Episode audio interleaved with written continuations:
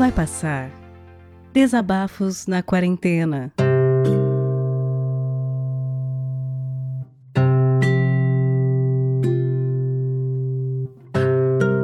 Olá, eu me chamo Andrago. Na verdade, meu nome é Diego, mas essa é minha alcunha como podcaster, como eu também sou. E o meu desabafo é a respeito dessa quarentena e o quanto é importante respeitá-la, porque eu faço parte de uma porcentagem bem grande de pessoas que foram gravemente afetadas por, por essa pandemia e profissionalmente falando, né? Eu acabei de me formar me formei no final do ano passado, colei grau no começo desse ano, ainda antes da quarentena e de todo esse surto chegar no nosso país. E bem, eu tava com muitos planos, né? E todos eles foram frustrados. Isso me afetou demais, assim. Aqui em casa somos só eu e minha mãe e eu, eu tive que deixar as coisas a cargo dela de novo.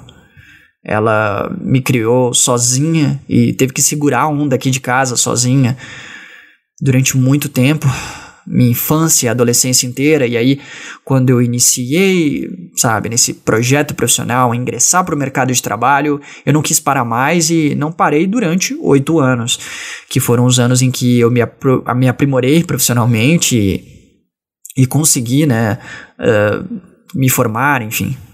E eu faço parte dessa, como eu disse, quantia considerável de pessoas que se encontram em casa e que precisam se manter em casa porque, além de terem que respeitar essa quarentena, elas tiveram suas oportunidades profissionais frustradas, né? Hoje as oportunidades de emprego são escassas, porque esse cenário foi afetado gravemente. E é meio louco que, como eu disse, eu também sou podcaster. E o podcast, na verdade, eu utilizava não só como válvula de escape, mas para também uh, realizar uma vontade que eu tinha de fazer algo que eu realmente amo, que é contar histórias.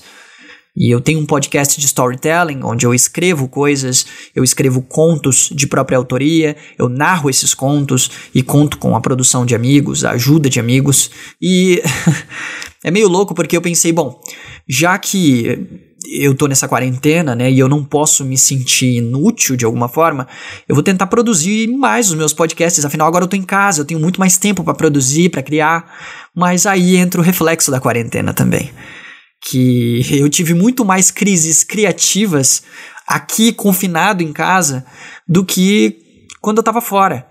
Eu iniciei esse projeto do podcast no ano passado e eu observava o cotidiano, a rotina das pessoas e, e eu sempre quis refletir muito a realidade das pessoas. E agora essa minha visão está distante, está distante do dia a dia e de muitas coisas que me inspiravam. Além do fato de que todo o estresse dessa quarentena refletiu diretamente na minha escrita, na minha produtividade enquanto escritor e criador. Bom, e se não bastasse, diante de, desse tempo entra uma outra coisa, né? O estresse causado pela falta de trabalho, né? Toda aquela sobrecarga de, de, de, de autocobrança, afinal, só minha mãe agora tá trabalhando e ela tá tendo que segurar a onda de muita coisa. E aí, o meu tio uh, chega aqui em casa, nos visita, né? Quebra a quarentena dele para nos visitar, mas bom, meu tio, super próximo, ele tava de quarentena, tava respeitando a quarentena em casa, no canto dele. Ele fica três dias aqui em casa. E nesses três dias ele havia feito um teste. ele havia feito um teste pro corona em um laboratório de diagnósticos, né? Nessas clínicas diagnósticas. E depois dos três dias que ele ficou aqui em casa, ele voltou para casa dele e aí saiu o teste, porque o teste sai em 48 horas, acabou adiando e saiu em 72 horas. E deu positivo para Covid. E ele ficou três dias aqui em casa. Ele ficou três dias dormindo na cama aqui do lado, porque o meu quarto tem uma bicama, né? Eu puxo a cama embaixo. E ele ficou três dias aqui em casa comigo. E o apartamento é pequeno. Enfim, você já sabe. E é meio louco eu estar tá rindo disso, porque se não bastasse todas essas coisas, acontece isso. Lógico que eu não tô sentindo nenhum sintoma ainda, diferente dele que tá sentindo muita febre, de acordo com o que a gente tá conversando pelo telefone, muita dor no corpo e tudo mais. A chance de eu ter adquirido, de eu ter contraído o vírus dele tá no meu corpo é muito grande, mas eu não sei, eu não sei Eu não sei como é que vai ser, mas é irônico. É engraçado como as coisas são irônicas. E aí entra o meu pedido para vocês com, sabe, muita sinceridade, para vocês verem como essa coisa é rápida, para vocês verem como ela pode atingir as pessoas de maneira muito rápida. Ainda bem que as pessoas que eu tive contato diante desse momento, né? A minha namorada, por exemplo, tá tudo bem, tá tudo bem com eles e, e, isso foi sorte, porque minha namorada conseguiu fazer um teste rápido na empresa dela, deu negativo, ainda bem. Ah, eu fico mais aliviado, mas vocês imaginam se eu tivesse entrado em contato com muito mais outras pessoas, eu tivesse, por exemplo, é, passado para ela, tivesse passado para os parentes dela, minha cabeça ficou a mil, não só por mim, mas pelas outras pessoas. Olha só o perigo disso. Pois é, é por isso que é importante salientar, ficar em casa. Ai, mas o seu parente precisa, sei lá, quer te visitar, tudo mais, ele tá triste, ele precisa ter contato. Não é o momento, não é o momento. Vocês não sabem o quanto eu me arrependo. Se eu pudesse voltar no tempo, a minha gentileza de abrir a porta iria ser falar mesmo dentro de casa: "Tio, vai para casa. Vai para casa, eu vou manter a minha porta fechada. Vai para sua casa, agradeço a visita, mas não." Pois é para vocês verem como são essas coisas. Agora, eu vou ter que ficar em casa mais do que nunca. E eu vou contar com a ajuda da minha mãe. Ainda bem que ela ficou muito tempo externa, mas mesmo assim ela tá sujeita a risco. Olha só a complexidade da coisa toda. pois é.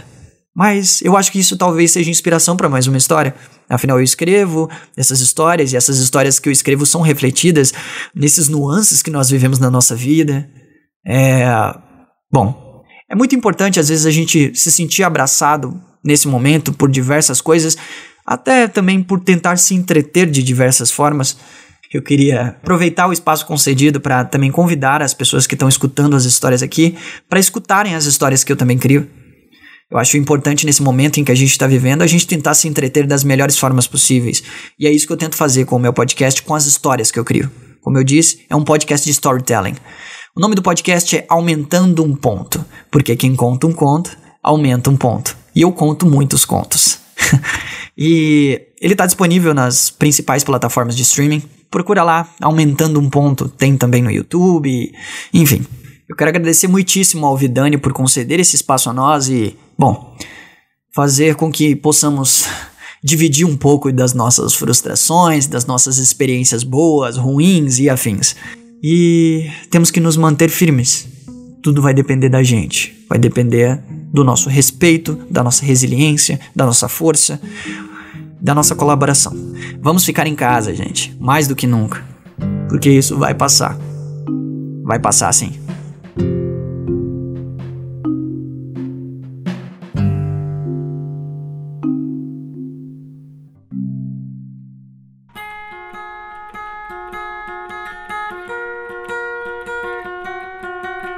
Vai Passar Desabafos na Quarentena é um podcast colaborativo. O que quer dizer que você pode participar também. Se você tem um microfone legal, se você tem algo a dizer, entre em contato através do e-mail vaipassarpodcast@gmail.com. O que eu vou te pedir é que o conteúdo tenha cerca de 10, no máximo 15 minutos de duração e que seja enviado já editado. A gente vai ouvir o que você enviou, a gente vai trocar uma ideia com você. Se a gente achar que está numa qualidade legal e o conteúdo é positivo, tá dentro. Rola uma revisão, só para garantir que nenhum engraçadinho vai mandar alguma coisa completamente bizarra e errada para a gente colocar aqui no feed do podcast. A partir daí, a gente vai pegar o conteúdo que você enviar vai adicionar as vinhetas de abertura e de encerramento e vai publicar aqui no feed do Vai Passar. Esse projeto colaborativo é para que você, ouvinte, e você, produtor, se abracem nesse momento de isolamento. Esse projeto não tem e nem vai ter fins lucrativos e depende de você para continuar. Colabore com a gente enviando seus áudios e também divulgando o podcast para os seus amigos.